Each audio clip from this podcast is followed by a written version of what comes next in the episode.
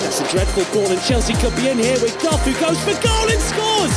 Finds the back of the net. Henry. What a goal! Inspiration for Arsenal from Thierry Henry. Miller, lovely cushion header. For Giroud! Oh, you beauty! What a head! What a head! The Ghost Goal Podcast.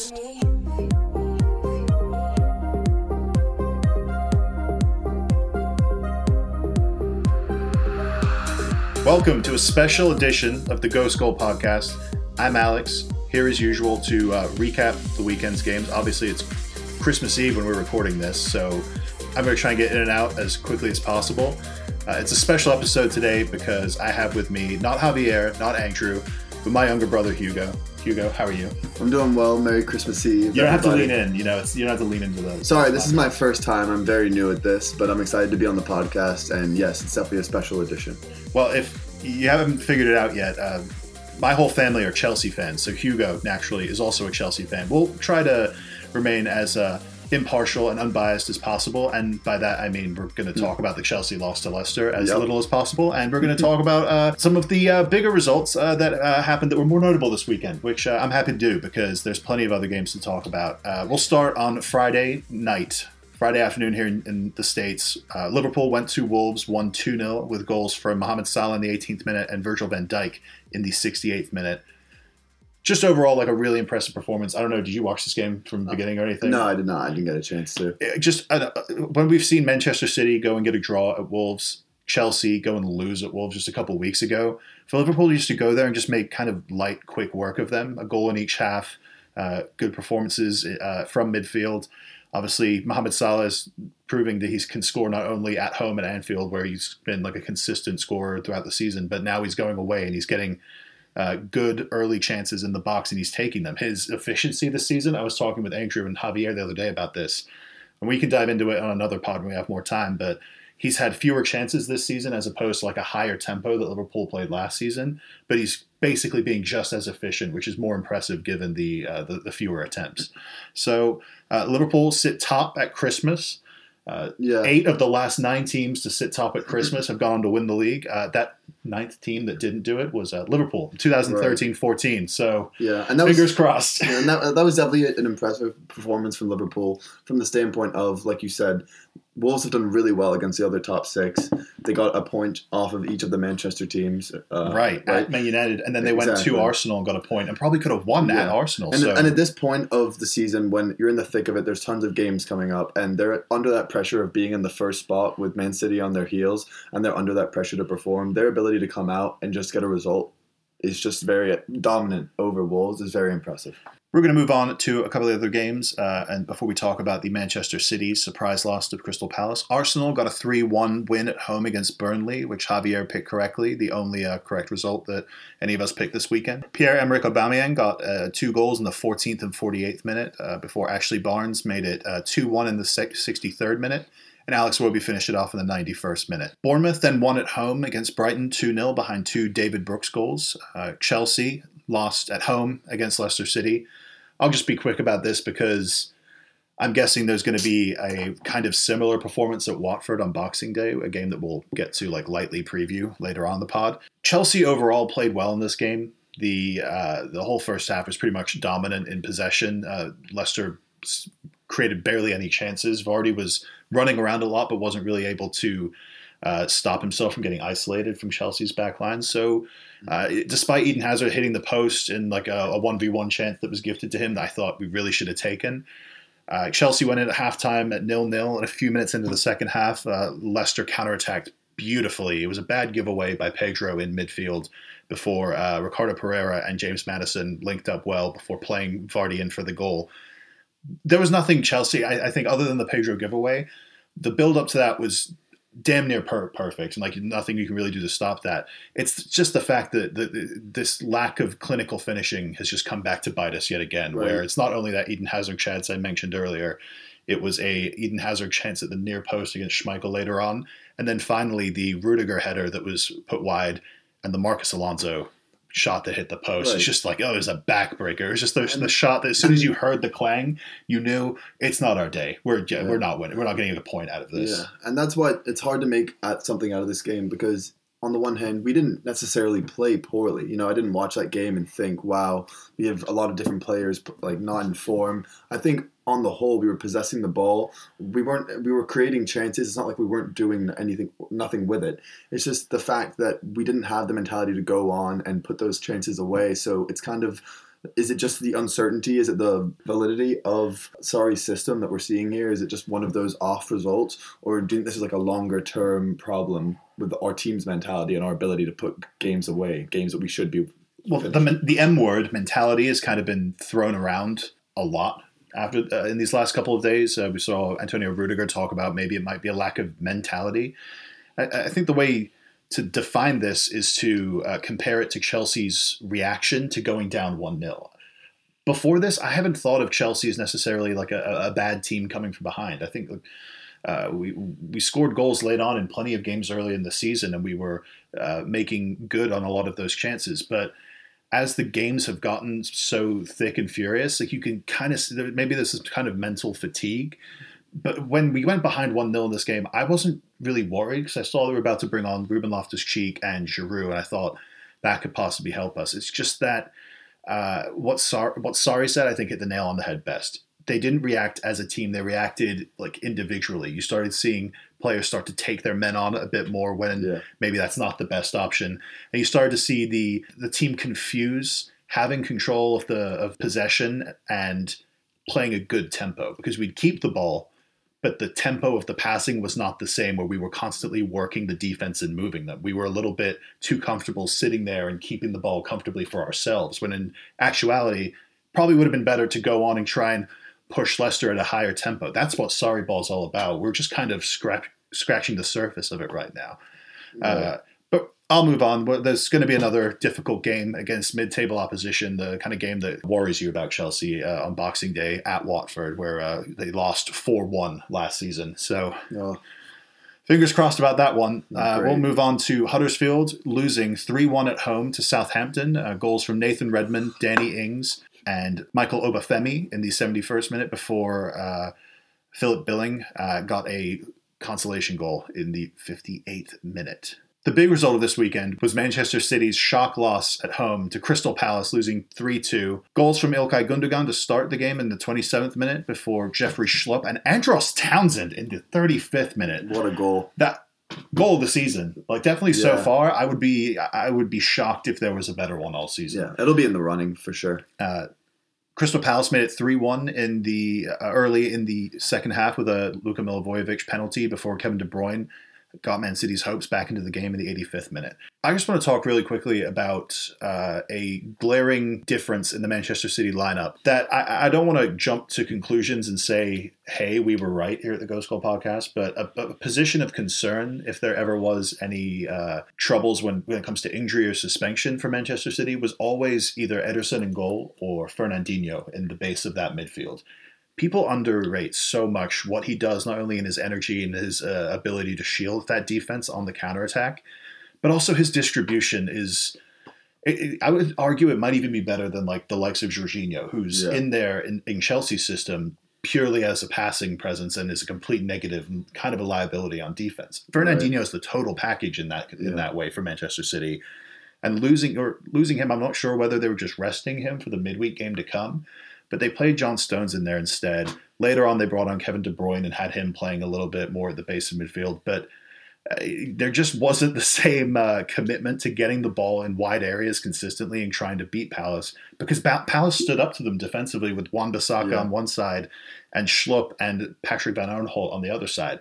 They were amazing defensively and they took what few chances they had and somehow got the first win I can remember at the Etihad for an opponent since I, I don't know when. Maybe Chelsea like two seasons ago. I can't. Uh, maybe Manchester United last year Yeah, when they went there and won three Mhm. But it's it, it takes a hell of an effort to to win at Palace. And I don't know if you saw this game, but it's one of the yeah. performances of the season from one of the bottom half clubs. I saw I saw parts of this game, and like you said, this just sh- speaks volumes to how important Fernandinho is because if you're Pep Guardiola, you would think against a side like Crystal Palace, obviously they have people that can play like Zaha and Wan Bissaka, but bringing off the bench De Bruyne, Aguero, and Mahrez. Right. like all three of those players, you would think that against a side like Palace, leaving out Fernandinho wouldn't be the end of the world. You'd think you'd be able to get the job done regardless. So the fact that that opened up a vulnerability that allowed Crystal Palace to get a result in a game that re- they really had no business winning, just shows how important Fernandinho is to that team. The, the shocking stat that you and I were talking about yesterday as we were driving around, uh, stuck in traffic, doing our Christmas shopping late as usual, uh, was the expected goals according to uh, OptaStats, I Yeah. believe, when they were released. Manchester City, I think, had an expected goal tally of 1.6 and got got two goals out of the game, whereas Crystal Palace had an expected goal tally of 0.4 and they scored three. now that's that's taking your chances. Yeah. So. Um, yeah, maybe Chelsea just need people to start hitting bangers like Andros Townsend Yeah. to uh, consistently start scoring again. Every team could use that. Yeah, he's actually. I would advise people uh, to check out some of Andros Townsend's other goals this season. He obviously scored at Stamford Bridge to make it kind of close. He also had a banger against Burnley where he cut in from the right wing and just curled it top left Yeah. on his left foot. Recommend it highly. Let's move on to uh, real quickly Newcastle and Fulham drawing nil nil. Uh, West Ham lost to Watford at home two 0 uh, Cardiff City were blown out of their own stadium by Manchester United Saturday evening, uh, losing 5 1 to Man. They're back, Hugo. No. They're back. No. Nah, it's just Cardiff. Come on, let, let's get into this. Uh, Ole Gunnar Solskjaer, we talked about him and his uh, first game uh, as interim manager of Manchester United after Jose Mourinho's firing. They, of course, go to Cardiff and, and run them off the park, play beautiful attacking football as everyone predicted they would. But again, it's just Cardiff, right? Should we be worried? Should, oh, should we really be worried? We or- should we should be worried because we know how good the players that Man United have are. We know how good their forwards are. We know how good Rashford and Martial and Pogba are. As soon as I started to see Pogba really start to dominate and take control of the game and start muscling people off the ball, looking forward and trying to create every time he got possession, that's when I just I started worrying because I know that the result they're not going to score five goals against every team. They're not going to necessarily have that performance because it is defense like Cardiff. But if you think long term, if those players start learning how to play together and there's, there's that squad, it looks like they know how to play together. well, yeah, but I'm saying if, if that squad's reinvigorated and has a new passion and, and their new manager is able to get them motivated, then that's another person to worry about in this title race. Not just the top, but the race for the top four, rather. See, I still think they're out of the top four discussion. You don't think they could? You don't, you don't think they could press up behind to, us, Tottenham, and uh, Arsenal, and, and compete for the fourth or fifth spot?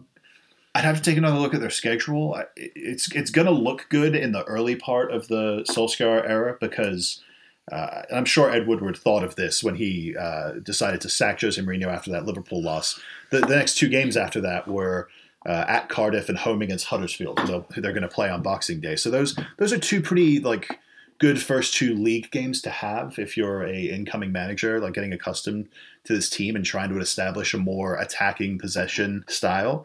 But I thought Ole Gunnar Solskjaer put it uh, himself like the best in his post-match press conference when he said that he knew Cardiff, and most people know this. Cardiff are going to come out and try to make it a street fight, like most uh, less talented teams will do. They're going to try and score on set pieces, make it a choppy affair, limit the, the, the tempo to the game. And Solskjaer just told his players, go out there, put the ball on the floor, and just have fun with it. Go create. You'll love this. Look, go create your little triangles. Go play off one another, and that third goal, I think they will point to uh, this the, these couple days between now and the Huddersfield game, and even beyond that, and they'll say this is what we want to be, where it's the quick interchanging passing between Pogba, Lingard, Martial making the delayed run after making the entry pass uh, to Ling- Lingard Yeah. to get on the end of that that, that eventual uh, layoff from Lingard and, and slot it in the bottom corner. If they can replicate that against the majority of Right. the teams less talented than them, th- those teams aren't going to be able to stop them. You, you just wonder if Cardiff were a bit too gung ho. Maybe they like they thought we're at home. United are still a bleeding animal. Yeah. Maybe we can get after them and, and get a win.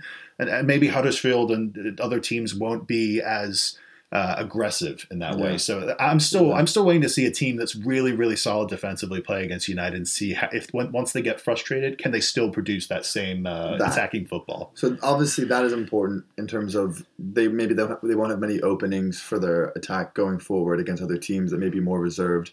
But so far, all we've been talking about is looking one direction. If you're thinking the other direction, that's where most of their problems have been predominantly in terms of their quality and their back line.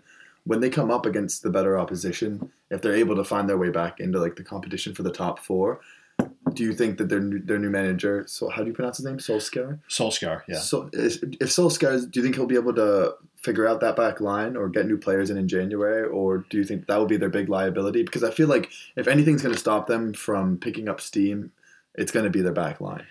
Yeah, uh, the the tough one for me now, I could have seen them in January if they'd kept Mourinho. And this sounds this may sound crazy, but I could have seen them going out and actually signing some players who maybe still believed in Jose Mourinho's uh, res, past resume that he talks about so much. But now that they have a, a caretaker boss in, Uh, how do how do you pitch Man United to that player? Do you say, okay, we're planning on getting this guy or this guy or this guy in the summer? There's It has to be There's- the players that are there. It can't be the manager. It has to be the promise of look at the players we have in place. We have a plan for the next season. So That's you- maybe the only argument. If they keep playing this way, scoring three, four, sometimes five goals against lesser opposition and putting up good fights against the top six. But if you think about it, Lukaku, Maybe, yeah. uh, like Pog- Pogba was a big influence in Lukaku going to Man United. So so was Mino Raiola. yeah, yeah, that, that's true. But So that that, money. but that just shows that money, the agents and the other players, you know, who they know, other people that they want to play with, that can be important, very important factors in a player's decision of where he wants to go. Not only the manager. Yeah, I mean, it'll be interesting to, interesting to see who they sign. Uh, they, I don't really believe the the Kalidou Koulibaly rumor that was thrown around. That Napoli, It suck. I, I, yeah, you'd have to pay more than Juve paid for Cristiano Ronaldo to get Kalidou Yeah. Koulibaly at this point. He's one of the best three or four center backs in the world now. Uh, let's move on to surprisingly that Man United game was not the most high scoring game of the weekend. Five one didn't cut it. Uh, Tottenham had to go to Everton and absolutely hey, pipe them 6 2. A promising start for Everton as Theo Walcott put them on the board in the 21st minute. When Everton looked like they'd scored a second goal through Dominic Calvert Lewin, it was disallowed due to a push in the back. I was a little skeptical of that when it happened, but I've Mm. since seen replays and I can. I can kind of see why they don't called know. it, but at the same time, I was thinking I've seen goals given for uh, way worse contact from the offensive player. So, yeah, um, but that ended up not mattering because Tottenham decided to just go complete Rambo on their asses. They uh, took advantage of a Zouma and Pickford mistake in the 27th minute. Uh, Heung-Min Son scoring the equalizing goal. Dele Alli then put Tottenham ahead in the 35th minute off a rebounded Son shot. Uh, before Harry Kane made it 3 1 just before halftime in the 42nd minute. Then Tottenham decided to come out and uh, continue to keep the pace up. Eriksen scored in the 48th minute. Sigurdsson got one back to make it 4 2 for Everton in the 51st minute before Son and another Kane goal in the 61st and 74th minute, respectively. The main issue I want to talk about with Everton right now is the fact that the, our main criticism of them, anytime they've come up against a top six opponent for the last two and a half years we've done this podcast, and probably on other media forums as well about Everton, is they always shit the bed. It seems like against uh, like certain top six teams, they'll come up and but they'll not get, us. they'll get a draw against Chelsea, or maybe they'll uh, draw or beat Manchester United. They've even beaten Manchester City in the Pep Guardiola era. They beat them 4 0 at home. Uh, They're capable of some performances like that, but teams like Tottenham and Arsenal and, uh, and Liverpool, seemingly, because Liverpool had that shock 91st minute mess up from Pickford that allowed Origi to score, they, they just have this mental block where they, they just can't manage the game. Their their talent that should be, you'd think, somewhat up to the same level as Tottenham's, uh, it just seems to go out the window. And defensively, they fall apart. I thought their biggest mistake in this game was just the, the, the tempo of the game and the pace of the game was too end to end. There were too many opportunities. yeah, Like you talk about in American sports specifically, pace of the game is a really important statistic for basketball and football. I'm going to throw in my favorite Baltimore Ravens right now. What the Baltimore Ravens have done in football is managed to hold on to the ball with the running game, draw out drives, and use up a ton of the clock to allow their opponents fewer opportunities to score. The same concept applies in soccer when you're a defensive team with arguably uh, like a, maybe a notch below the same amount of ta- talent Tottenham have. But uh, they needed to be careful in this game, like they were in the Chelsea game when they got the nil-nil draw at Stamford Bridge, and like they were in the Liverpool game when they almost got the nil-nil draw there. Instead, they were aggressive, attacking. It looked good in early spurts, but Yeah. as they stayed committed to it and got lazier and more lackadaisical in the back, Tottenham just tore them to shreds. There's just Yeah. there's no excuse for it. And it, it's it then seems it's either two things. It's it's one of two options. It's either that they scored the first goal. Like for correct me if I'm wrong. They scored the goal to go up one 0 So when you said they, they stayed committed to it, why did they stay committed to it? If you go up at home against a team like Tottenham, why are you continuously opening yourself up? Especially when you have the quality of a backline of Zouma and Keane. Like it's not exactly amazing. You know what I mean? yeah. So and it's like I would, if I was Everton, I would be much more reserved once I took a lead against Spurs in that position. But it seemed like they just kept trying to go after them, and then it opened the game up into this shootout that is always going to play into Spurs' favor. Yeah, definitely. Uh, there are very few teams in the league that I think could uh, keep up with Spurs in a shootout. Uh, Manchester City and Liverpool being two of them, I would guess. Uh, so after this past week, our score predictions table now stands at Javier with 11 points. He got plus one for his correct Arsenal pick. Andrew with nine points and me with seven. I'm uh, I'm slacking. I gotta I gotta get my shit together. You're And, trash, Alex. Yeah, I started You're out so well. I was up like two or three in the in the early part of the season, and then just Yeah, I've been keeping my own unofficial tally for the season, and I'm at 15. Oh, So yeah, I'm, really? I'm technically the ghost goal leader. Yeah. Okay. Sure. Uh, but i- i- if you were at 15, it would affect our points because we wouldn't have as Oh. many points. Oh, So oh. yeah, exactly. I'm, a, I'm a newbie. I'm Yeah. sorry.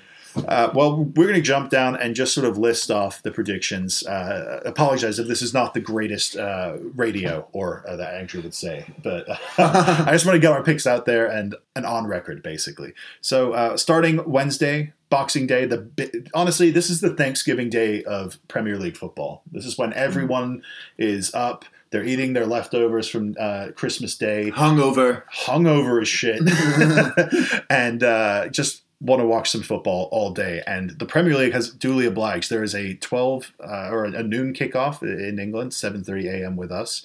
There's obviously the usual 3 p.m. kickoffs, uh, a 5 p.m. kickoff, and then a 7:45 kickoff. Oh, Football all day. beautiful. Gobble gobble. Oh wait, no, that's Thanksgiving. Never Right. mind. you said it was a Thanksgiving for football. So. Yeah, sure. Gobble gobble. All right. Fulham will host Wolves to start us off Wednesday at 7:30 a.m. Andrew has a 2-1 win for Wolves. I have a 1-0 win for Wolves. And Javier has a 2-1 win for Fulham, uh, with Ranieri getting his men somewhat back on track. Burnley and Everton will face off in the first of the 10 a.m. games we'll talk about. Uh, Andrew has a 2-1 win for Everton. I've got a 2-1 win also for Everton, and Javier has a 2-0 win for Everton. I feel like we should be a little afraid of Everton's uh, psyche being a little affected by this. Yeah. we may we may come back to regret this one, but uh, no one really believes in Burnley right now. Sorry, Burnley, you got to earn our trust back. Uh, Crystal Palace will host Cardiff also at 10 a.m. Andrew has a 2-1 win for Crystal Palace. I have a 3-1 win for Palace, and Javier has a 2-0 win for Crystal Palace. Uh, Leicester and Manchester City will also play at 10 a.m.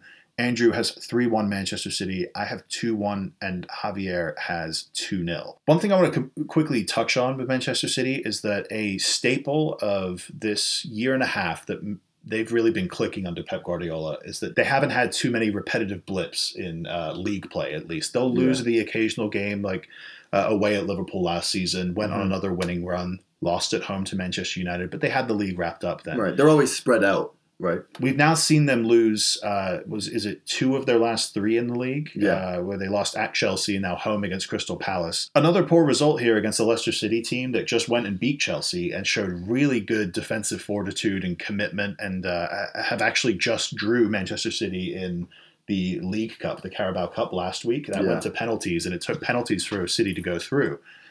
Leicester will be well up to the task of, I think, playing without the ball. We saw it against Chelsea last week. I'm not worried about them there. It's whether Manchester City allow as many chances from uh, from Leicester as, as we did. There, there weren't too many in the first half, like I said, but second half, uh, we really, as we tried to get bodies forward to get back in the game, we really opened ourselves up. I, so I, I, I wonder if Vardy, off of playing against Chelsea on the weekend, is going to have the energy to play in another huge game like this on uh, on a midweek. Well, if, Fer- if Fernandinho's not injured, would you assume that he'd be playing in that game? yeah, right? I, I'm So- guessing he's back. So I think he could he could make the difference there. He really could put Man City back on track because if they lose or draw this game, this could really be a tough sign for them, given how Liverpool's performing right now. Speaking of Liverpool, uh, they're also going to be playing during the 10 a.m. time slot. Andrew has a 3 0 win for Liverpool over Newcastle United at home. I have a 2 0 win for Liverpool, and Javier also has a 2 0 win. Manchester United will continue their journey under Ole Gunnar Solskjaer, playing at home against Huddersfield, like I mentioned a little earlier on the pod. Andrew has a 3 0 win. Javier has a 4 1 win for Manchester United. And I have a little tighter affair. I have a 2 1 win for Man United like I said during that recap about, Cardiff, I think Huddersfield will be a bit more conservative defensively, and they'll be able to hold off United uh, for the most part. uh, And maybe a couple of set piece errors or something like that will get United the win in this one. But I think it'll be closer than that Cardiff game was. Uh, do you do you have any worries about them slipping up in this one, or are you still pretty confident in them? Uh, I'm fairly confident in them. Are you saying they're back? Do you want to put that out? Uh, no, no, I'm not there? putting that. It's one game. I'm not going to put that. Out. I mean, out you there, don't ever come alright? on this pod otherwise, so you might as well, Well, just. I can make put it I out can make there. any claim I want. but I'm You'll really known as a legend if you just say Right. United are back and then Well- they just come back and storm back into the top four. Well, I mean, I'm not going to say they're back because it is one game, and what you're saying definitely has good logic behind it. I just think that, like you said, they have an accommodating run of games. Solskjaer is an accommodating run of games back. Yeah. You know what I mean? They're not. They don't have any very Not too. I think after this they have to play the likes of uh, Bournemouth and Right, uh, but- Tottenham. Right, but they have some fixtures where they can get their feet under them, figure out how they're going to play under him, and if they can get some momentum going, figure out a way to organize their back line, get De Gea playing the way he used to play, then I think that they should be back. But obviously, it's too soon to tell. What I'm more concerned about is the fact that you guys all have picks and I don't. You know what I mean? I'm the one on the pod and I don't have any picks. Kind of bullshit to me.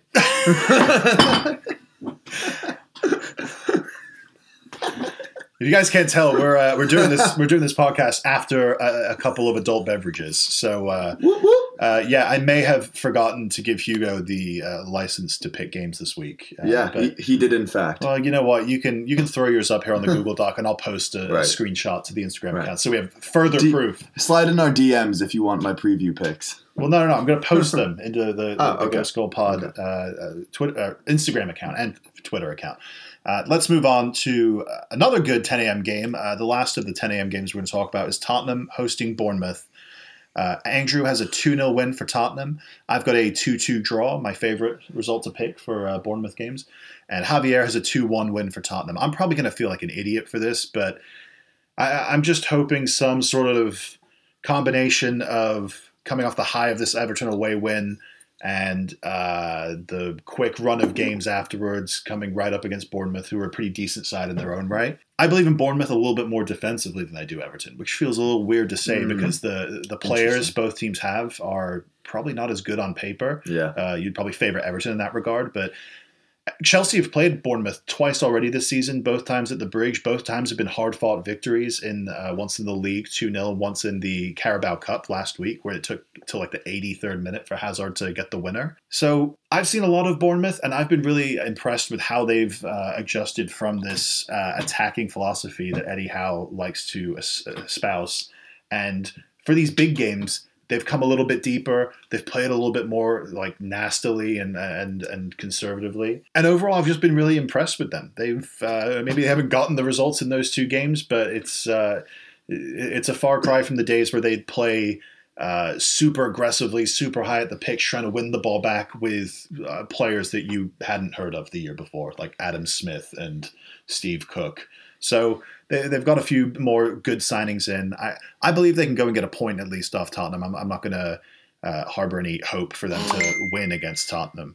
Uh, so moving on to the 12:15 p.m. game in the Premier League, Brighton hosting Arsenal. We didn't talk about Arsenal's 3-1 win over Burnley because, frankly, we didn't watch it. I was too busy watching uh, Chelsea during that time slot, and obviously we didn't have Javier here to uh, recap that one. Sorry, Javier. Uh, there- there's plenty of other stuff to talk about, but Wasn't that the early game? uh, no, uh, yeah, it was the early Yeah. game. I just didn't wake Seven- up for yeah, it. Too damn early. Too damn early. I would usually wake up for it, but we were out the night before, right? We were, We out were. in DC. we were so out, out. That was, yeah, Yeah. we were we were really getting it in Getting on it. on the sesh. All right. Um, yeah, so they have a, some, a seemingly difficult game at Brighton down on the south coast this weekend. Andrew was a 2 1 win for Arsenal. I have a 2 0 win for Arsenal. And Javier has a 3 1 win for Arsenal. He's, he's sticking on his 3 1 predictions after the that one, that one against Burnley got him uh, the point last week. I, I, don't blame him. That seems like a pretty reasonable scoreline. Brighton. Uh, especially at home where they kind of have a bit more confidence in themselves to go out and, and attack even the top teams. The get, spaces that leaves them behind. You saw what Eden Hazard did to them a couple weeks ago. they'll just get they- dicked that much more. Yeah, that once you if they make even the tiniest mistake, uh, Aubameyang and Lacazette and uh, even Mkhitaryan can really open them up and take advantage. Uh, so let's move on to the late game on Wednesday. Watford hosting Chelsea, 2:30 p.m. at Vicarage Road. Andrew was a 2-1 win for Chelsea, which I'm a little surprised by because I, I have I'm really Two two, Alex. Really, you're losing faith in us. I'm a little down on us right now. Uh, the, Maurizio Sarri's uh, comeback to uh, questions about our goal scoring ability right now, where uh, the Alvaro Morata is going to be back for Wednesday, Uh, which that ought to do it. unless he has a really good sense of humor, like I don't Right. see why he's saying he doesn't seem to have any sort of sense of humor, so that that. Actually, would that would be a, a moment of the season if Sarri had answered, uh, "Oh, we've got Morata back," and then just started laughing his ass off. Pure sarcasm. well, I mean, I don't know. I don't exactly feel confident about this game, but then again, we've bounced. You know, we had that result against Spurs where I was like, "Wow, could this be the beginning of our downfall? Could this start, you know, a longer, more systemic problem where we just start uh, losing games or drawing games and not being able to come up with results?" But then we turn around and we beat Man City soon after. So it seems like we're pretty erratic right now in our play. So it's kind of hard to predict our results. We could bounce back from this very well, or we could have the struggle, you know, the loss of Mint Leicester very recent in our minds and let that affect our play. So it's hard to tell with us right now. We're very volatile. yeah, we're a Jekyll versus Hyde team uh, is the, uh, the the favorite phrase of Javier on this podcast because you, Ah, you, you never the- know the- what we're going to get from us. Is that what he used to you when Arsenal uh, use uh, when Arsenal were shit? no, they, they were just Hyde. right. no, right. sorry, Doctor Jekyll. Doctor Oh, Jekyll's the bad one. I didn't read it. Well, okay. Well, I don't read goddamn millennial. uh, what, what do you? What, I'll, I'll I'll allow you a prediction here. What's your prediction for Chelsea Watford? What do you think? Uh, I think we take it two 0 I, I just, a clean sheet on the road. Yeah, maybe. yeah, no, I, I think I think that we would we'll just randomly get this result, and it will give us a random sense of security and confidence again in our system. We'll think, oh, we're great attacking wise. Was just we're boun we'll bounce back. We're gods. We're, we're gods, exactly. And then we'll just have another troubling result, maybe two, three games down the road, and this will really be what impacts our ability to finish top four or to We'll lose away at Crystal Palace in Yeah, our some, next some- something like that. Something like that for sure. I, I have no doubt about it whatsoever. But I, I don't see us losing two games in a row to inferior opposition. I mean, a draw would be like would feel as bad as a loss in this game. It would. I think we need a win, and from a morale standpoint, absolutely we do. So the last game of the Boxing Day slate, I guess we'll call it the Boxing Day slate, is actually going to be on Thursday. They're going to wait till Thursday evening, uh, 2:45 p.m. here, 7:45 in England. Uh, Southampton will host West Ham. Uh, Andrew is a 3-1 win for West Ham. I have a 2-1 win for West Ham, and Javier has a 2-2 draw. Uh, so thanks for listening to this podcast. If you're listening to this before the Boxing Day ga- games, you're obviously listening to it on Christmas Day. Why? why? Merry Christmas. go why? go drink and be merry and hang out with your families. But I, I will thank you for listening to the podcast. If you're listening to it later than that, uh, yeah, good on you, Hugo. Thank you for being on the pod with me. Anytime. Uh, I think I'll be back on regularly, given how good of a job I did. So, well, yeah. that's yet to be decided. we'll put that to a panel of uh, Really? expert judges. Uh, I have a feeling the judges will be Javier and Connor, and they'll be extremely biased against me. no, so- that'll be Javier and Andrew, the other member of this podcast. So- Okay, all right, Andrew. I'm relying on you because I know I can't rely on Javier. well, thanks for standing in, Bud. Uh, what, what, throw your uh, throw your social media out there, unless you don't want the good people to Uh, know where to find you. at Hugo Moss five, and on some social media that I haven't used in a while, at Hugo Moss sixty nine. Twitter is that? Uh, yes, Yeah, yes. But Twitter, Instagram, Hugo Moss five. Hugo Moss Why yeah. five? Uh, it looks like an S, so it's kind of like Hugo Moss. Ah, you're a snake, like Yeah, I'm a- Courtois. I'm a fucking snake, Alex. well, thank you for being on the pod, Hugo. You can follow us uh, or follow me at ASMoss92 on both Twitter and Instagram. You can follow Andrew at Andrew Pissarro and Javier uh, on Instagram at JavieRev9. Uh, and of course, at Ghost Goal Pod on Twitter and Instagram. Enjoy the games. Until next time, see ya.